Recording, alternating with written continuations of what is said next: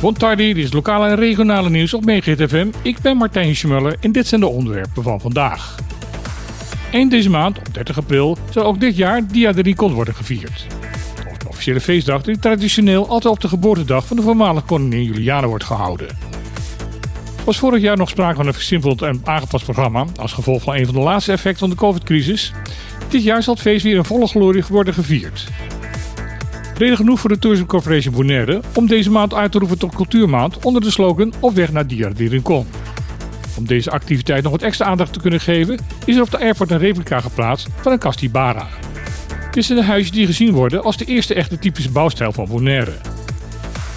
Huisjes worden gemaakt van dunne takken met kleine modder dat gladgesteken wordt met koeienmest. Zo kunnen volgens de TCB de bezoekers van het eiland kennis maken met de cultuur en zien hoe de huizen van de vroegere bewoners van Bonaire eruit zagen.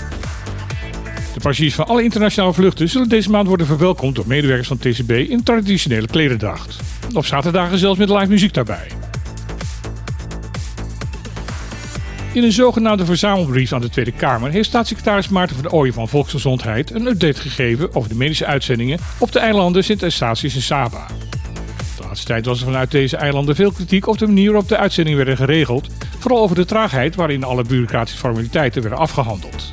Volgens de staatssecretaris is daar nu verbetering in gekomen. In een tussentijdse evaluatie blijkt dat tegenwoordig het verwijzingsproces veel sneller wordt afgehandeld. Wel waarschuwt Van Ooyen dat het nog te vroeg is om definitieve conclusie te trekken. Bij de pilot die momenteel loopt, hoeft de huisarts op Staats en Saba geen toestemming meer te vragen aan ZJCN voor een verwijzing naar het ziekenhuis op Sint Maarten.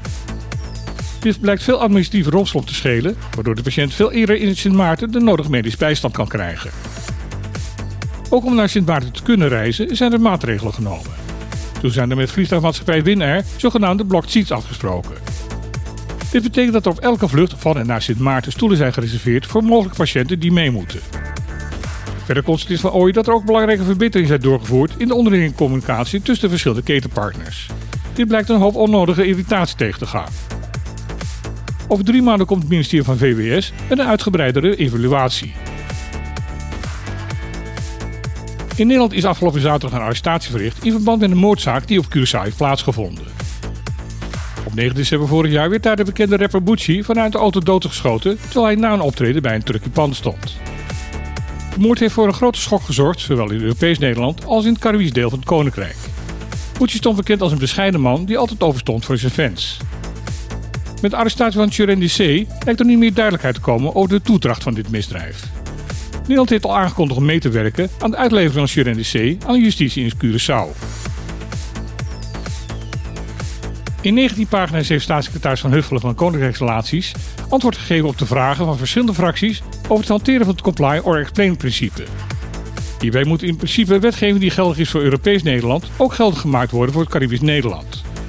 Wanneer dat echt niet mogelijk is, moet de Tweede Kamer uitgelegd worden waarom dat niet kan. De afgelopen tijd was er in de Tweede Kamer steeds meer irritatie ontstaan over de manier waarop dit principe door verschillende bewindslieden wordt geïnterpreteerd. Daarom waren er 33 verschillende vragen ingediend bij de verantwoordelijke staatssecretaris. Van Huffelen zegt in haar antwoorden dat de overzicht krijgen welke wetten wel of niet voor deze aanpak in aanmerking komen niet gemakkelijk is. Daarbij voert ze diverse keren aan dat het simpelweg aan uitvoeringskracht ontbreekt. Wel is er nu een eerste overzicht beschikbaar waarin van 49 wetten wordt verteld hoe het staat met de voorbereidingen die nodig is om deze wetten ook van toepassing te maken voor de BES. In haar antwoorden ontkent Van Huffelen dat er bij de trage verloop van de veranderingen sprake zou zijn van gemakzucht en discriminatie. Volgens haar wordt er met de beschikbare werkmiddelen uit alle macht geprobeerd om alle veranderingen zo snel mogelijk door te voeren. Dit was weer het lokale en regionale nieuws van Bonaire. Ik wens iedereen nog een hele mooie dag en dan heel graag weer. Tot morgen!